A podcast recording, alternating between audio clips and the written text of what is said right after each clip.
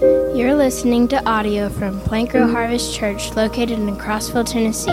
If you'd like more information about our church and its various ministries, please visit our website at www.plantgrowharvest.org. With the cough drop there before we get going there. Pre-treat, yeah. Preventive maintenance. Uh-huh. Excuse me. I think the oak pollen is finally going there. Now we'll be now we'll all be coughing. Well, I'm glad you're here this morning. Uh, that that first hymn we just talked about that a couple weeks ago. That this is the day that the Lord has made. And that's a particular day. We we sing that about our days in church, and these are good days that we're in church together. But that was a particular day. That was the day of the triumphal entry. That's from Psalm 118 and 24, where Jesus is coming in, and that was that day. This is that day that the Lord has made. Let us rejoice and be glad in this, that he came into Jerusalem and he let him say, Hosanna, Lord save. And then they took him and killed him for our sacrifice, a sacrifice for us as much as for those people in that day. And that was a good day. It was a bad day, but it was a good day. Psalm 12 is what I want to start with reading because it has something to do with what I'm going to tell you about. It says there, Help, Lord, for the godly man ceases, for the faithful disappear from among the sons of men. They speak idly, every one with his neighbor, with flattering lips and a double heart they speak. May the Lord cut off all flattering lips and the tongue that speaks proud things, who have said, With our tongues we will prevail, our lips are our own. Who is Lord over us? For the oppression of the poor, for the sighing of the needy, now I will arise, says the Lord. I'll set him in the safety for which he yearns. The words of the Lord are pure words, like silver, tried in a furnace of earth, purified seven times. You shall keep them, O Lord. You shall preserve them with this generation forever. The wicked prowl on every side when vileness is exalted among the sons of men. I wanted to tell you of something that happened there, and we'll focus on just the first verse and the last. This is not the message, this is the pre message, kind of like the, the pre treatment.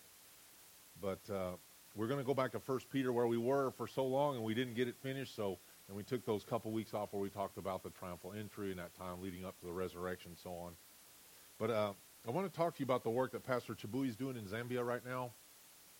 And uh, he asked for some additional funds a couple weeks ago, and, and, he went on a little road trip there out to the wilderness, about six hours, which is probably only maybe 100 to 150 miles, but the roads are absolutely terrible there. And um, so he went out to the rural areas, and they had a they had a big uh, conference, so does they call things different than we would, but just what they do is they get the people live very far apart out there. It's kind of it's kind of like you see on TV, brushy, wild animals, and then they got the mud huts with the little. They got that kind of roof right. That that right there is Zambia right there. That little mud round that ends of the earth picture, that's from Zambia. Anyway, they got the round with the thatch roof or whatever. And the people kind of live by gr- little bit bigger family groups in these, and one of those would be considered a village, but it's usually like a, um, a father and, and a couple generations of people that live in that. Anyhow, so they'll put the word out beforehand, and these people will travel on foot generally as much as 30 to 40 miles to come together to have a, a service, and it's pretty rare that they do that. Anyway, like 800 people accepted Christ in this service that they had, in these services that they had out there in the wilderness. He said the problem was, he said the people were laughably starving. They used different words than we would use. But he said it was pathetic how hungry they were, not for the gospel, for the gospel, but for food. And he said that all these people were saved. And I said, well, he said, but I wanted to talk to you about this, about going back as quickly as possible because they had one pastor and he didn't have a Bible. So he was a saved, he was a pastor only in that he was saved prior to them coming out there and kind of organizing the people and um, and he said it was hard for the people. They were really like irritable almost because they were so hungry, and it's in between the season of the of the mango and the corn or whatever. They kind of live on those two seasons, and literally as soon as the mango is a little green thing this big, they start eating it, and they just rake the skin off off the seed there, and then I mean they eat it all the way until it's ripe, and that's kind of their year-round food there in the in the wilder areas. And then when the corn comes in, and um, then they, they live off corn as long as that holds up. You know, they don't eat a lot of meat. They do eat some goats and things like that. Anyway, to make a long story long, they uh, they um, he's wanting to go back. He's willing to go, Um, I'm saying like a thousand dollars, and I know we've already given for for the month for him, but I, I just I'm sure you guys will be. I pray you are in agreement to go ahead and send him back with that, and he's going to buy about four hundred dollars. Will buy the rest six hundred dollars will be fuel and, and whatever. Fuel's very expensive there, and um, and a place to stay and so on when he gets out there. But the rest will go into food, and they just eat. It's kind of a we used to call it cornmeal mush growing up. We were in Texas. Mom would make it occasionally, thankfully not too often, but it's kind of what they, they live on out there. And it's just like a real fine ground up cornmeal, like white cornmeal, and then they boil it, and they got it in big 100 pound sacks, and they eat it all the time, about one meal a day of that. And so it's, yeah, maybe. But they, they just make it in a big bowl. They just call it meal.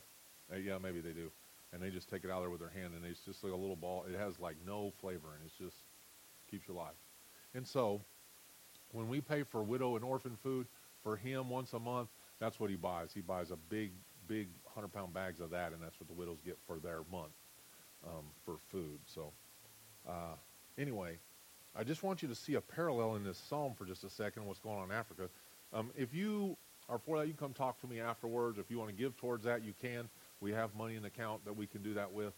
Um, if you're against it, you can come talk to me afterwards and, and give me your input on that as well. I'm not. Um, I'm just telling you that's what I think we should do. And does anybody have a?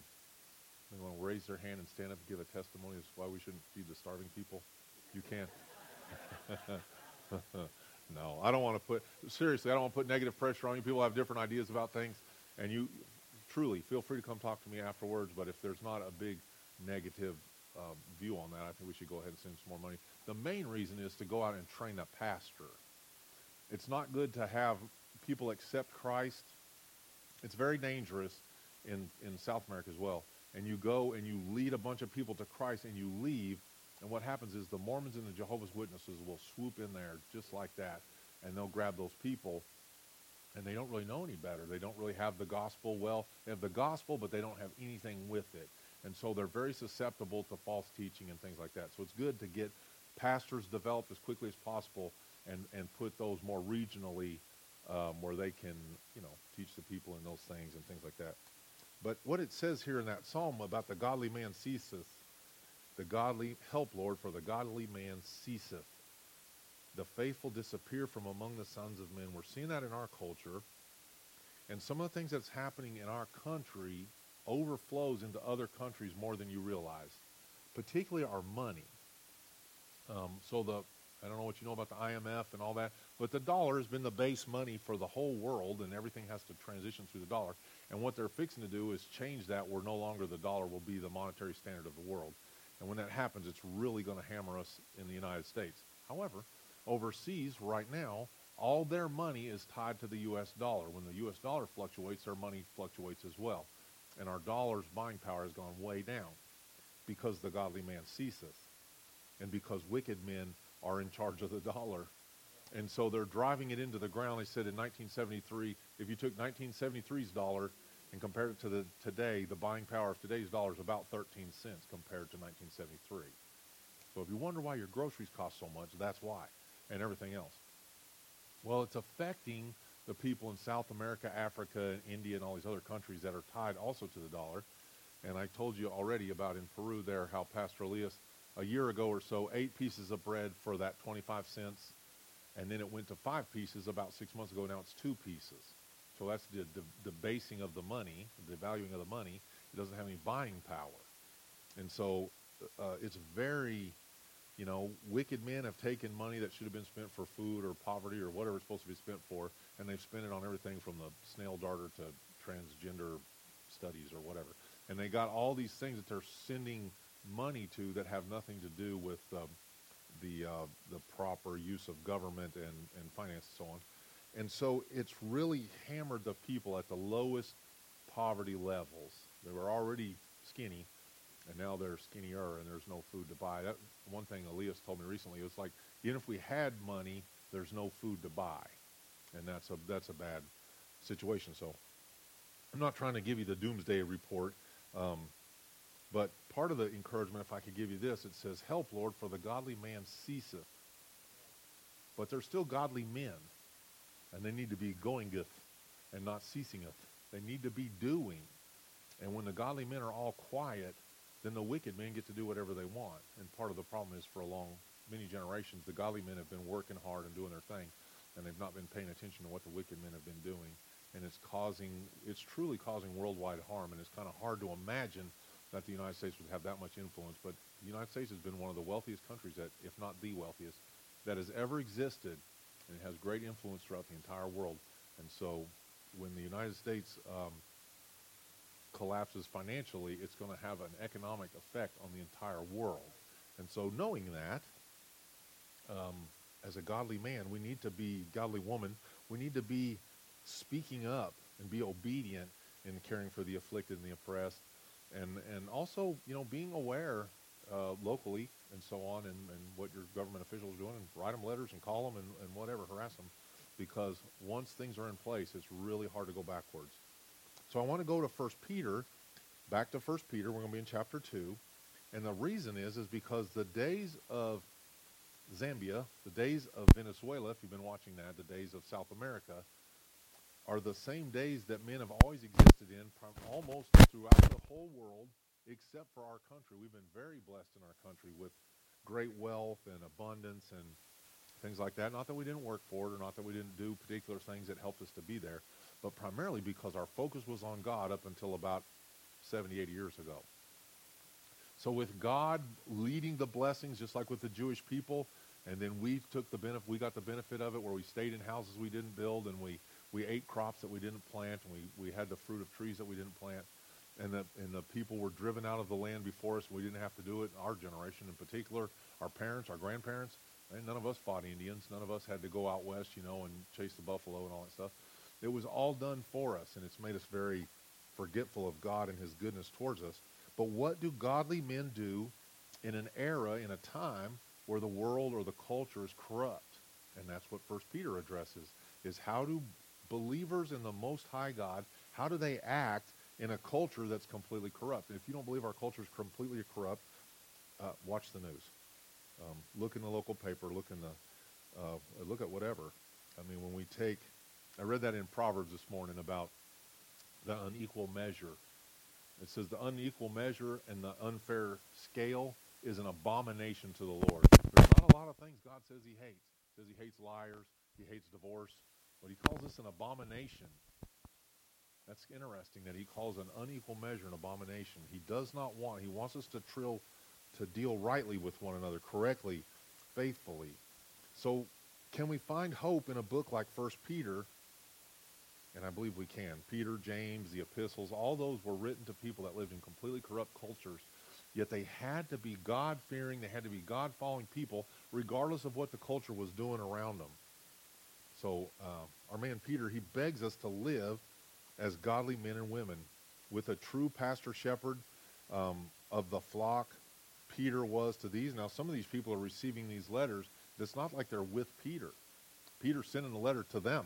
It says where they are uh, to the dispersion in Pontus, Galatia, Cappadocia, Asia, Bithynia. They're all over the place in Turkey and in Europe and in the Mediterranean area going to the south there. They're all in those areas all around. So they're all reading this letter, different people, different cultures, different society. Same rules apply for the believer. The believer in Christ, this is how he lives in a world that's completely corrupt. But the shepherd of the flock, he kind of loses sleep over the welfare of his people. He's keenly aware of the dangers of drifting, backsliding, lostness, and carnality, and he spends sleepless nights in prayer and concern for his children, for they're putting themselves in harm's way by distancing, distancing themselves from God. The problem with many believers is they get saved and they never complete the, the commitment that Christ has given to them.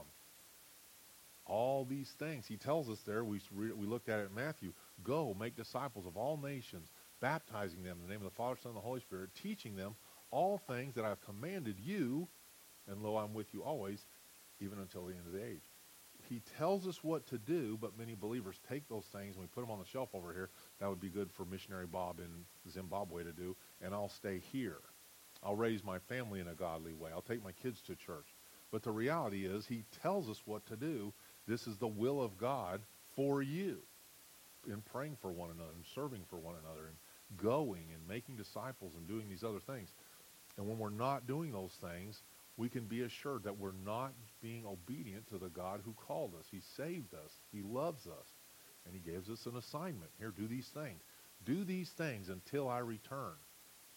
That other one, to Jerusalem, Judea, Samaria, the ends of the earth, there in Acts 1 8. To Jerusalem, that's the hometown. To Judea, that's the, that's the region. To Samaria, that's the enemy. And to the ends of the earth, everywhere else. You're supposed to go to those places, exist in those places, go, make disciples. As you're going anyway, you're already at the store, make disciples. You're already in Jerusalem. Sometimes you go to Judea, we'll call that Nashville. Sometimes you go to Samaria, we'll call that Alabama. And then the ends of the earth uh, is everywhere else. That was, Amanda's not here to hear that good shot right there. But um, Alabama is the devil, in case you don't know. If you're from Alabama, sorry. Um, but uh, truly, uh, God's not willing that any would perish, but that all would come to repentance, even those in Alabama. So I pray that they would find conviction of spirit and become good people down there. However, that aside, he tells us what to do as believers, how to act, how to respond, and what we're supposed to be doing. And we, like the rest of the world, we get trapped in these things of, uh, you know, backsliding, going back to the old way, and in confusing the culture as a, a, a whole as trying to fit into the culture or or try not to stand out too bad in the culture. And then that can lead to carnality where we begin to act like the culture. First we blend in and then we act like. And when that happens, the influence of believers, it has no power anymore. And I heard of a, a public official, I pray it's not true, but I, I think it is, but that he's, you know, I mean, he was pretty, he's pretty conservative regionally here. And then it said, well, he's, he's, he's done some things that are corrupt, and now he's having an affair with this girl. And when those things happen, you proclaim yourself a righteous man, a Christian man, or a, or a, or whatever, especially in politics, and then you expose yourself by having an affair with a woman that's not your wife, you've lost all credibility because you've lost your character. And now you can have no influence. You can't say, that's wrong. This is not right. We need to go this direction. He has no credibility, has no, no truth to him. But it says as believers, Colossians 3.12, put on tender mercies, kindness, humility, meekness, long suffering, forgiving one another. So Peter reminds us that we got to be careful in that verse 11, 1 Peter 2, verse 11. It says, Beloved, I beg you as sojourners and pilgrims, abstain from fleshly lusts which war against the soul, having your conduct honorable among the Gentiles. Uh, the first thing is, the longer you walk in a new country, we're ambassadors of Christ, in this country we call the United States of America. We're citizens of the United States of America. We got dual citizenship because we're ambassadors from the heavenly kingdom. Repent, for the kingdom of God is at hand. Repent, for the kingdom of heaven is at hand, Jesus says. First message he gives. He says, You are in this kingdom of heaven, called by Christ. If you're called by Christ, if you are his, if you're a child of the Most High God, that means you're a resident alien of the United States of America but you're an actual blood-bought citizen of the kingdom of heaven. So I want you to exist with the kingdom rules that heaven requires on the earth as an ambassador, as a witness, just like the ambassador for, you name the place, China. We got a Chinese ambassador in the United States. When you go onto the Chinese embassy site and you walk around that place, guess what you're eating? You're eating Chinese food. Guess how you're dressing? Like a Chinese person.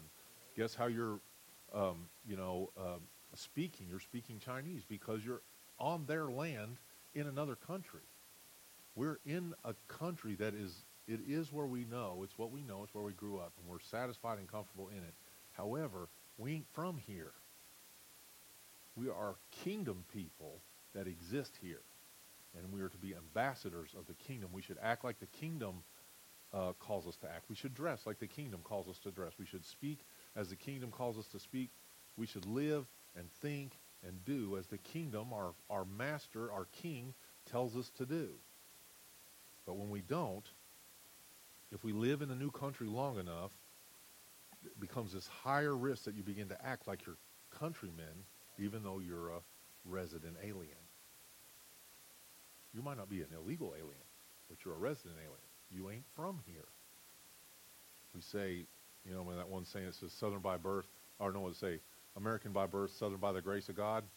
Amen. Except your kingdom by new birth, and Southern by the grace of God. you know, get get your you got to get your perspective right because these things have confused us living in this country so long, and they tell us, well, this is the right way to think. If you're an American, you should think this way. And so we take what it is to be an American and we place it higher than what it means to be a believer in the Most High God. And that's a dangerous thing to do because in time it makes you distant from the Most High God, the Father who loves you, your Father. You get distant from Him trying to fit in with the neighborhood kids. Anyway, so here's where Peter really shines in this First Peter 2. Let me read that from 11 to 25. It's not overly long. Beloved, I beg you, as sojourners and pilgrims, abstain from the fleshly lusts which war against the soul, having your conduct honorable amongst the Gentiles, that when they speak against you as evildoers, they may, by your good works, which they observe, glorify God in the day of visitation. Therefore, submit yourselves to the, every ordinance of man for the Lord's sake, whether to the king as supreme, or to governors as, as to those who are sent by him for the punishment of evildoers and for the praise of those who do good. For this is the will of God, that by doing good you may put to silence the ignorance of fool of foolish men, as free yet not using liberty as a cloak for vice, but as bondservants of God. Honor all people, love the brotherhood, fear God, honor the king. Servants, be submissive to your masters with all fear, not only to the good and gentle, but also to the harsh. For this is commendable, if because of conscience towards God one endures grief, suffer, uh, suffering wrongdoing for what credit is it if when you're beaten for your faults, you take it patiently?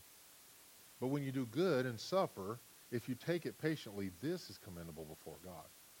For to this you are called, because Christ also suffered for us, leaving us an example that you should follow his steps. Who com- he who committed no sin, nor was deceit found in his mouth. Who, when he was reviled, did not revile in return, and when he suffered, did not threaten, but committed himself to him who judges righteously who himself bore our sins on his own body on the tree, that we, having died to sins, might live for righteousness, by whose stripes you are healed.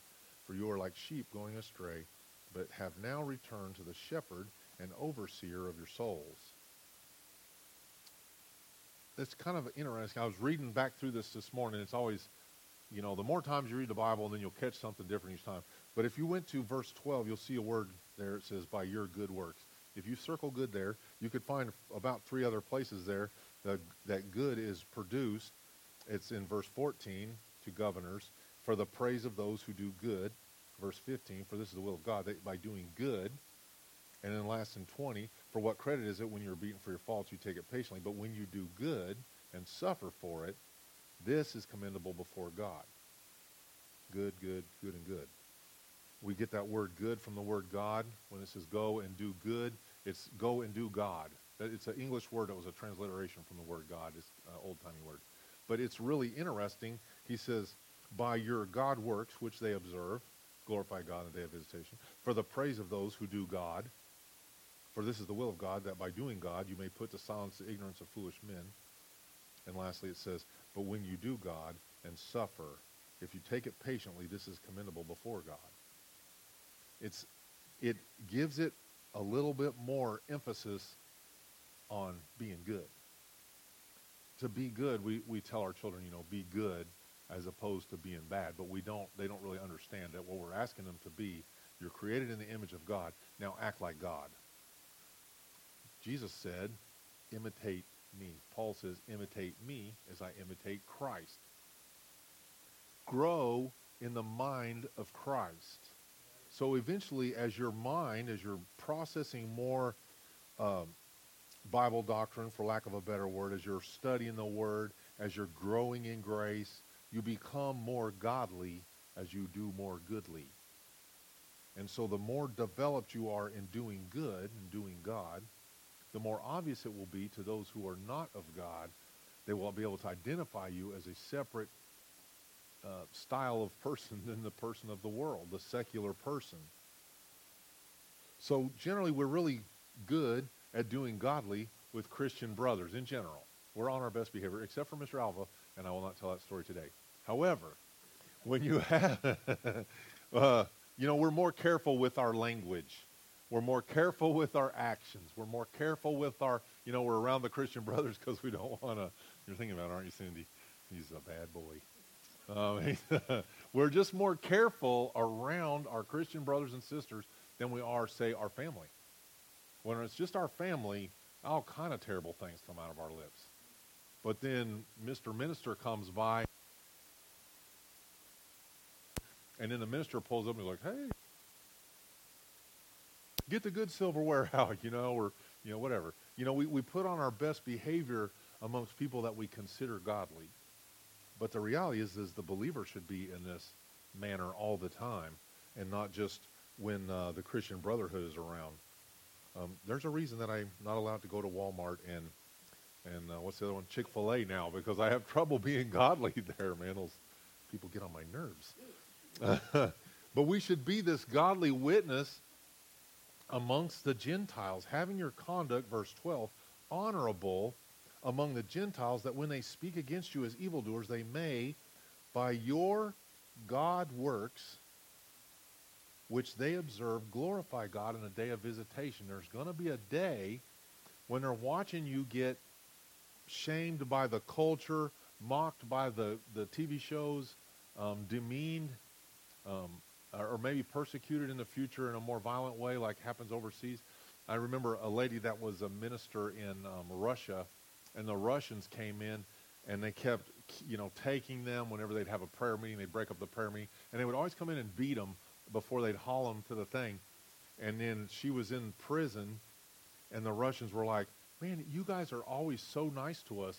We come in there and beat you, and you always say, you know, I forgive you, I love you, um, the Lord forgives you. Um, and he goes, how do you keep doing that? And eventually this one guard was saved because of that. And he would refuse to beat the people anymore when he went in to arrest them because they were always about doing good. And eventually the Gentile is saved by the work of the believer. When you become a believer, though you may be a Gentile, um, to start with, the Gentile word here is a bit of a slight. It's like a pagan. And though you were once pagans, and now you are not, as a believer, you need to live and look differently than all those around you, that people may see you as godly, not just a living. I don't believe in that lifestyle evangelism as just a means of, of evangelism. There's got to be words spoken as well. Go and do God. Speak the word in spirit and in truth. Do both. Go make disciples. You can't make disciples without teaching them, because that's what the next thing it says. Go make disciples, baptizing, teaching them everything I commanded you. So you got to do all those things. But Gentiles can be received into the kingdom by observing your good works, especially when you're under persecution. Um, our, uh, it's something that's happening here, by the way, in this little picture, and it'd be like me and, and Mark up here. Um, he's I wouldn't say he's the only Jewish guy I know, but he was the only guy I know that grew up that way locally. And so if I go to someone's house, me and Mark, they don't look at Mark and say, that's a Messianic Jew right there. And they look at me and they say, well, that's a German American Christian. They just see two people bringing the gospel to them. What's, what Paul, what Peter's saying right here is the same thing. Because we got Jews and we got gen- once Gentiles. We got once Jews and once Gentiles coming together, now believers in Christ, and they're the ones with this ministry. And Peter's saying, both of you, or as they say here, both yuns, both yuns, act in this godly manner. Neither one of you are your old man. Now you are new men. The old man has passed away. The new man is raised to walk in newness of life. And he should act in a new way. And he should act in a godly way. Therefore, uh, it, it's what he was pointing out that that a lost person he doesn't identify um, you as a saved person as anything other than different. Uh, he doesn't understand if you're a Jew or a Mormon or a Methodist or a, what would you call yourself, a Christian or a Baptist. He doesn't identify that. All he knows is you're different than he is. And he couldn't really put his finger on it. And that's what Peter's saying a Christian, a believer in the Most High God, should look differently, and it should be identifiable by those that are unsaved. You got me? Give me the blank stare there, but you should be should be something different about you. Not just that you're more modestly dressed, but just the way you speak, the way you respond to negative things, the way you act, the way you're at rest in stressful situations. All those things should lead them to say, this is not like the people that I associate with, a lost person. So Peter's saying, Jew or Greek, Jew or Gentile, it doesn't matter. As believers in the Most High God, um, Gentiles should be able to observe you when you speak against you, when they speak against you as evildoers, by your good works which they observe, they will glorify God in the day of visitation. In time, by your continued God works, they will receive Christ and be saved. Not all, but some. And it's always amazing to me. Uh, my favorite was uh, Hansel McDonald, this guy that we knew that was named Skip Bugby. He was a sniper, Korea era sniper, and, and a stone killer. And when he got out, he moved to, to Detroit there, and, and McDonald was from Mississippi. He moved up there to work in the car factories. And um, anyway, he would go and do visitation. He goes to Bugby's house, and Bugby gives him such a rough time, runs him out, and Mac and the other guy get in the car, and he goes, man, that guy's never going to get saved. And by the time I know Skip, 20 years later, he's a, he was a deacon at Central, kindest, gentlest, nicest man, could only speak about God and his goodness to him. So it doesn't matter what your heart is, the Lord can break it. A soft answer turneth away wrath, and I guess just speaking to him over time, and eventually they were able to draw him to Christ. So eventually they glorify God in the day of visitation. So the true believer in Christ, he's observant of the laws of government, and this is a tricky point, and I'm, I'm not that good at this, I will say. It says in verse 13, it says, Therefore submit yourselves to every ordinance of man for the Lord's sake, whether to the king as supreme or to governors, to those who are sent by him, for the punishment of evildoers and for the praise of those who do good. For this is the will of God, that by doing good you may put to silence the ignorance of foolish men. This is very difficult because we see things in our culture that I, I see things in my culture. I will make it very personal. I know you're like me in many ways in this. I'm sure in your spirit you're frustrated when you see terrible laws passed you know, uh, the, the right to kill babies or whatever, whatever the thing is in that day. And you're like completely frustrated. And as long as what the man says, it says that the government doesn't wield the sword in vain. That means they can behead you if they want to. Um, as much as is possible, I want to be obedient to the law. When the law contradicts the word of God, I have to obey God rather than men. And that's all I can tell you. And each of us is going to have to make those decisions someday when they make us choose between one or the other. And we're going to have to say, I must obey God rather than men. And then they, and they throw you in a jug or whatever they do to you. But until that day, we need to be obedient to our, and we need to be praying, whether you like the president or not, you need to be praying for our president because the laws that he signs affect you. You need to be praying for your Congress people because the laws that they make affect you. You need to be speaking to our local politicians because the laws that they make affect you. As much as is possible, the system of government we have, we have the ability to address those things and speak to them openly, sort of, as long as you're not too big. Um, do that. But ultimately, remember that I'm in submission to them until they go in contrast, uh, contrast to in direct opposition to the Word of God or what God tells me to do. You got that? Use that how you will.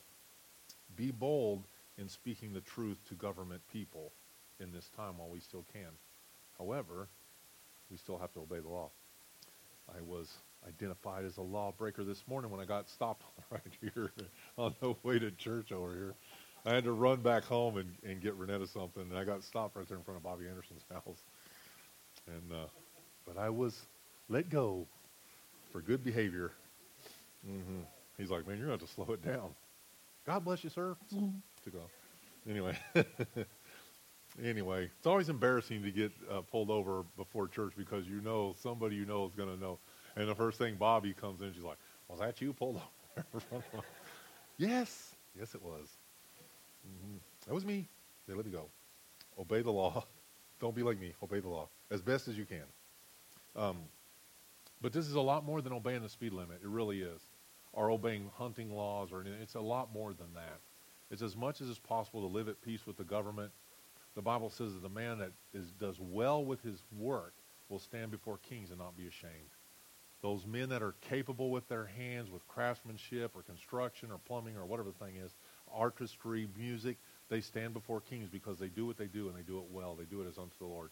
Those guys will always have recognition. The Jews in World War II that were very capable watchmakers and, and different kind of tool makers, some of those guys escaped the penalty of death there uh, because of their capability. So, uh, something to consider there. Anyway, verse 15, for this is the will of God, that by doing good you may be able to silence the ignorance of foolish men as free, yet not using the liberty for vice, but as bondservants of God. I'm a slave to God. D-O-U-L-O-S, doulos. That's the Greek word for slave. That's what you are. You are a slave to the will of God. Whatever God tells me to do, it's the Forrest Gump principle that we talk about all the time. What do you want me to do? Do whatever you tell me to do. You're a genius, Tom. Do whatever it is, believer, that the book tells you to do, and you're going to be okay. And by doing that, it says, those who do good, for this is the will of God, that by doing good, verse 15, by doing God, you may put to silence the ignorance of foolish men. It's something about being truthful when everything else is lies. We're in a culture with a lot of lying, dirty dogs out there. And a man who speaks the truth is not liked. Be truthful regardless of what the men around you say. And in that, it puts to silence the ignorance of foolish men. They can say what they want. They can say what they want about you name the thing, and you be a you be a truth teller. Um, Lenine did a great job Friday night at the rescue mission, teaching on the love of God, and how because of God's love for us, He could have in turn, Lenine could have a love and obedience for God. And part of that obedience was answering the call of evangelism as individual people, even in Nicaragua. So Nicaragua's been communist for a long time. If you remember the Reagan deal, the Iran-Contra scandal, that had stuff to do with Nicaragua. And Lenine was talking about, and then Daniel Ortega, if you recall that. Daniel Ortega is still in control of Nicaragua, still crushing the people. Got to be very careful as a church member. You got to slope in, sneak out, trying to trying to get together to worship God. And somehow Lenine has been able to develop a church there. He'll be here tonight, by the way. He's going to play some music for us and, and teach tonight a little bit. But um, if you want to see him, he'll be here for the next couple weeks. So, um, but the work that he's accomplished in a communist country with oppression is to be commended. There's many people in the United States. We got all the freedom in the world to go tell other people the gospel. We don't say anything. And here this guy is being completely oppressed by the government, and he's got a church that's growing. When you say 20-something families in his little fellowship there. Anyway, it was just so good to his desire to see men saved there, and he puts to silence those around him that are trying to hinder his work of the gospel. It was just really interesting. Another story he told us that was really good was he said about, um, it goes back to that one about uh, by your good works which they observe, glorify God in the day of visitation his wife was have they had a meal for the day. It was their daily meal, and it was like a ramen noodles, those little dry ramen noodles packs. So he's got three sons, and then his wife and himself. And so he went to work without eating because they didn't have enough food. So he left that pack of the noodles for her to make a soup out of for her and the boys, and that was going to be their meal for the day. While she's eating the soup, while she's fixing to eat, she gets her portion, so a fourth. And while she gets her portion, she clearly hears the Lord's voice and he says, You need to take your portion to your neighbor. And she's like, That was not from God. and then she's like picking her spoon up and she hears it again. And you need to take it to her neighbor. So she takes the bowl, she goes to the neighbor's house, the nearest neighbor, knocks on the door, and the lady peers around the door and she says, The Lord told me I'm supposed to bring you this food. And the lady's like, Take, close the door in her face. Anyway, um, and he talked about how the Lord blessed him the next day and a, a lady from their church had been at the grocery store shopping and and the Lord had told her to buy two sets of everything and to take one set over to Lenine and his family. So a lot of times we miss the voice of God, but God is not unaware of the good that we do. Hebrews 6:10. He's not unaware. He recognizes the things of goodness that we do, and it says and will do. He knows your heart. He knows your spirit. He's going to take care of you. It's going to be okay. Do what you know is right, and the Lord will bless it. So the Lord's desire for the reconciliation of man is demonstrated by him sending Christ, that we could have a relationship with God the Father. That is his, that's what he did. He did it so that we can locate the Father. And one thing Lennon did, um, I love you, Emily, wherever you're at there. But it's this song, The Blessing. We, we've sang it here before. But at the end of, of the song, it says, He is for you. He is for you. He is for you. He is for you. Yeah, sort of. I know it's a song and they got to shorten it to make it work, right? but uh, God's not on your side. You get on God's side, and then you're on the right side. If I can, I don't know how else to explain that to you. But we say, well, God's on my side. God's got my back. God is my co-pilot. God's the pilot. You get in his plane. God is on, he is the side. Remember when the man was standing there with the flaming sword in front of um, Joshua, and Joshua says, are you for us or against us? And he said, I am the, the, the, the, what does he say? The angel of the Lord's army. And Josh was like, okay, I'm getting on your side. You know, he is the side. You don't, you don't call God over to your side. You go to his side, and then he can be for you. When you're with him, he is for you. I'm going to tell you that with the prodigal son, the father never went to the pig pen to pick the prodigal up. He stayed in his kingdom. The prodigal went away. The prodigal, in order to find the father, had to come back to his kingdom. The father ran to him once he was in the kingdom. But the father does not go to the pigsty and be on your side. You got to be on his side. If you're on his side, if you're in his shadow, all is well. And I think we miss that a lot of times.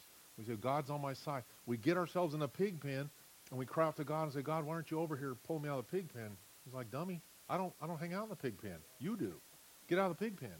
Come over to my side and everything will be fine. I know that would make a really long song if you had to say all that. I'm just telling you, we, we, we do that sometimes, make make uh, shorten things. But it, it, he made a way for us. Messiah made a way for us to be on God's side. Verse 18. Be submissive to your masters with all fear, not only to the good and gentle, but also to the harsh. For this is commendable if because of conscience towards God one endures grief, suffering wrongfully. For what credit is it when you are beaten for your faults, you take it patiently, but when you do good and suffer, if you take it patiently, this is commendable before God. For to this you were called, because Christ also suffered for us, leaving us an example that you should follow in his steps the thing that we tend to do is we tend to go and do without checking in with the boss first. And then we go there and we begin to do and we get burned out or we get tired or whatever happens. Or we are like, these people are not receiving the help that I'm trying to give them. Um, and, and we say, well, whatever we say. But you went there on your own accord, and then we wonder why God's not with us in the work that we're doing. We never asked him, hey, Lord, do you think I should go feed these people? I like Mark Underwood's trick. This lady asked him for money at the Walmart. It, it happens all the time. You know, you're at Walmart, some hooligan comes up, hey man, could you give me 20 bucks for gas, water? And so Mark goes, it was a lady. You got to know Mark to love him. And he goes, well, hang on a second. Let me pray and see if I'm supposed to give you any money. And, and the girl's there. And he goes, Lord, this girl's asking for money. I wish you would reveal to me if she's going to use it for drugs or alcohol or something nefarious. Am I supposed to give this girl money? I will wait for your answer, Lord. He said that girl was real nervous, you know, and then and then afterwards he said, Well, the Lord told me that you're most likely going to use this money for no good. And he told me I shouldn't give it to you. But because I'm a man and I have pity on you, I'm going to give you a little money. And he said she was like ashamed and she walked back to her car and they drove off, you know. But uh, that's good, man. Get God in on the plan ask him if that's what you're supposed to be doing. The reason people get burned out in ministry oftentimes, they never ask God if it's his plan for this ministry for them, but they just get engaged. It is good to engage in things to see if that's your if that's kind of your gift or your ministry, but it's not good to go ahead of God and then expect him to follow. He doesn't follow you, we follow him. So the father, like I said about the pig pen, he doesn't run to the pig pen to rescue. If you get yourself in the pig pen, stop and go back to the father. That's a good way to start. So it's the duty of men, believers, it says, to follow in the footsteps of Christ. For to this you are called, verse 21, because Christ suffered for us. Christ suffered because he did what the Father told him to do. He said, walk this way, go that direction, pray like this, you know, be in the garden, go to the cross. And he did those things as the Father directed his steps. And it says, for us, leaving us an example of what Christ did, that you should follow his steps. Walk in his footprints. It's, it's very difficult. It's been difficult for me in this life to walk in his footprints. The, the two worst places to exercise is in heavy sand, which they like to do that to us back in the day, and march us up and down the beach in like the heavy sand, not on the ocean right there on the edge where it's all hard and it's easy to walk, but up in the deep sand or in deep snow. We did cold weather training. That was a nightmare. And so the best place to walk in deep snow or heavy sand is in the footprints of the guy in front of you. Don't be trying to make your own steps. It's the same picture of Christ. He's making the steps. But we he's making the path and we we like run around in front of him and start going and doing our thing and we end up confused and lost and we're like, "Why don't you hear my prayers? Why don't you hear me when I call?" Like, man, you got to get within shouting distance if you want him to hear you. At least get near where his presence is. Who when he was reviled did not revile in return. I was thinking about that. You know, if you ever read Pilgrim's Progress, every time Pilgrim gets off the path, he gets in the castle of despair. He ends up caught in the snare of the, what I don't remember the snare guy, but whoever the snare guy was that snares him up. And in the snare, they get him caught in this trap, and they go start whipping him. He's inside the net, like you see in the cartoons where the guy walks across the net and snatches him up. And the guy goes over there and starts whipping him with a stick. And that's what happens. You get off the path, you get out from behind the shadow of the Almighty, I'm from underneath his wing, and you're you're going to be in for the licks that the evil one gives you, whatever that is. It's not that you're outside of his control, the Lord's control. It's not that you're outside of his care, but you have willfully put yourself there, and there's going to be some licks to be took. Um, verse 24 and 25: He who himself bore our sins in his own body on the tree, that we, having uh, having died to sin, might live for righteousness, by whose stripes you were healed. For you are like sheep going astray, but now have returned to the shepherd and overseer of your souls. There it says. You are doing your own thing.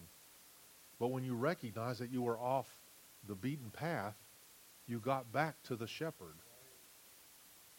the overseer of your souls. He's the one that keeps your soul. Your soul has such great value, and we, I, I can't explain it. I don't understand it. But somehow the evil one wants it, and somehow the Father wants it and it lasts forever. It has great value. It has a place in the supernatural realm of whatever it is God is doing in his kingdom, your soul. And it would be best if you kept your soul very close to the overseer thereof. Otherwise, it belongs to the evil one. If you want to walk in the ways of the world, then you're going to be at the mercy of the, of the prince of the power of the air. But if you want to walk in the way of Christ, then you'll be very safe. I was listening to a little video, and this man was talking about he was trying to understand the love of the Father for him, and he had been at this conference or something. He had promised his son that they would go fishing or something or go to this lake. Well, by the time they got back to the cabin that night where they were staying, it was already dark and pretty late. And the kid, like kids do, reminded him, Dad, you said we were going to the lake. And so the dad's like, all right, he's already tired, you know. And it was dark, no moon kind of thing, forest, and he goes down to a lake. And the and the boy just takes off. He's not afraid of anything. The dad, he's tripping and falling and wandering through the bush, you know, trying to get down there. And then um, eventually, uh, the boy kind of gets so far ahead of his dad, and the dad's kind of stumbling along with a flashlight trying to find his way, you know. And the kid's very free and running down there. Um, but eventually, the kid gets so far ahead of his father that he starts to cry, "Dad, where are you? You know, I'm lost. I'm afraid." You know, he got away from his father. He was very confident in the dark in the woods with his father. He got away from the father. He lost his confidence. He lost his boldness. He lost his bravery. And now he was pitiful, and he's crying and asking for his dad to rescue him. And the poor dad's limping his way down there trying to find the kid in the dark. You know, it's the same picture. It's the same picture. It's what we do. I wandered far away from God. Now I'm coming home. Coming home, coming home, never more to roam. Just stay at home. Like a man who wanders from his wife is a bird who wanders from his nest. The one that wanders away from his home, trying to make his own way, he loses contact with the people who love him the most. And he's doing his thing out there in the world. And he loses the thing most important. The bird that leaves its nest, its eggs are at the mercy of the blue jay and the crow that comes over and pecks them open.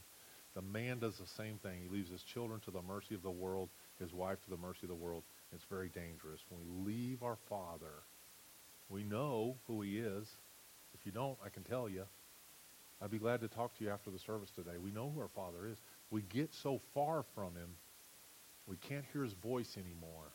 We got so much going on, busyness and so on. We can't hear his voice anymore. And it says right here, you are like sheep going astray. And I pray that now you've returned to your shepherd and overseer, that you would return to him and that he could care for you in the way that he cares for you. Even Pilgrim, when he came back to the Father, the one time the angel made him lay down on the road and they gave him some stripes and he thanked the angel for beating him. He was a different man than I.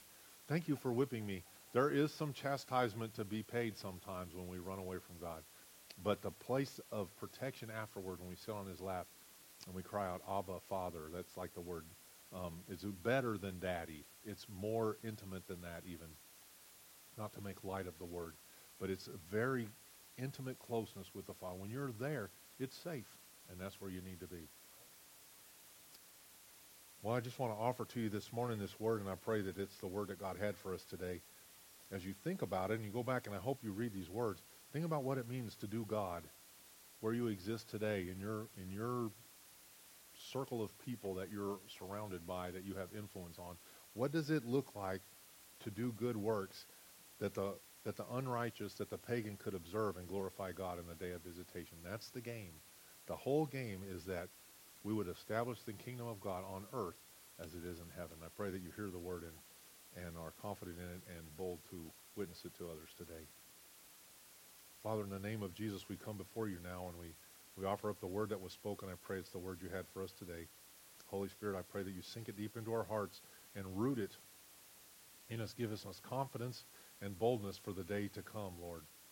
Lord, I pray you bring to mind those that are lost that we need to witness to. I pray you bring to mind those that are suffering in loneliness and sorrow and in um, sickness. Lord, I pray that you would you would bring us into their path, that we could give them the word, the very word of life, and that they could be brought to you and they could be restored. Thank you for your goodness to us and your long suffering towards us, Lord. Your mercies are new every morning, and great is thy faithfulness. Thank you for all the good and perfect gifts that you brought to us. Thank you for the weather. Thank you for the just all of creation that proclaims your glory.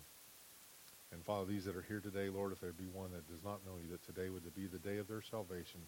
They will not leave without seeking your face while it can still be found.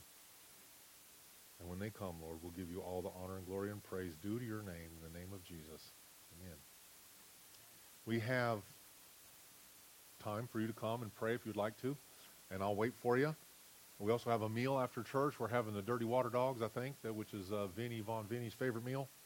And uh, so I, I, pray you stay and eat with us. We have plenty, and I pray you break bread with us, and that we talk about good and godly things while we eat together. All right? Come back tonight, 6 o'clock, and we'll see old Lenine in action. He's a good, good servant of God, and he's a, he's a good man. He'll bring us a good word. All right?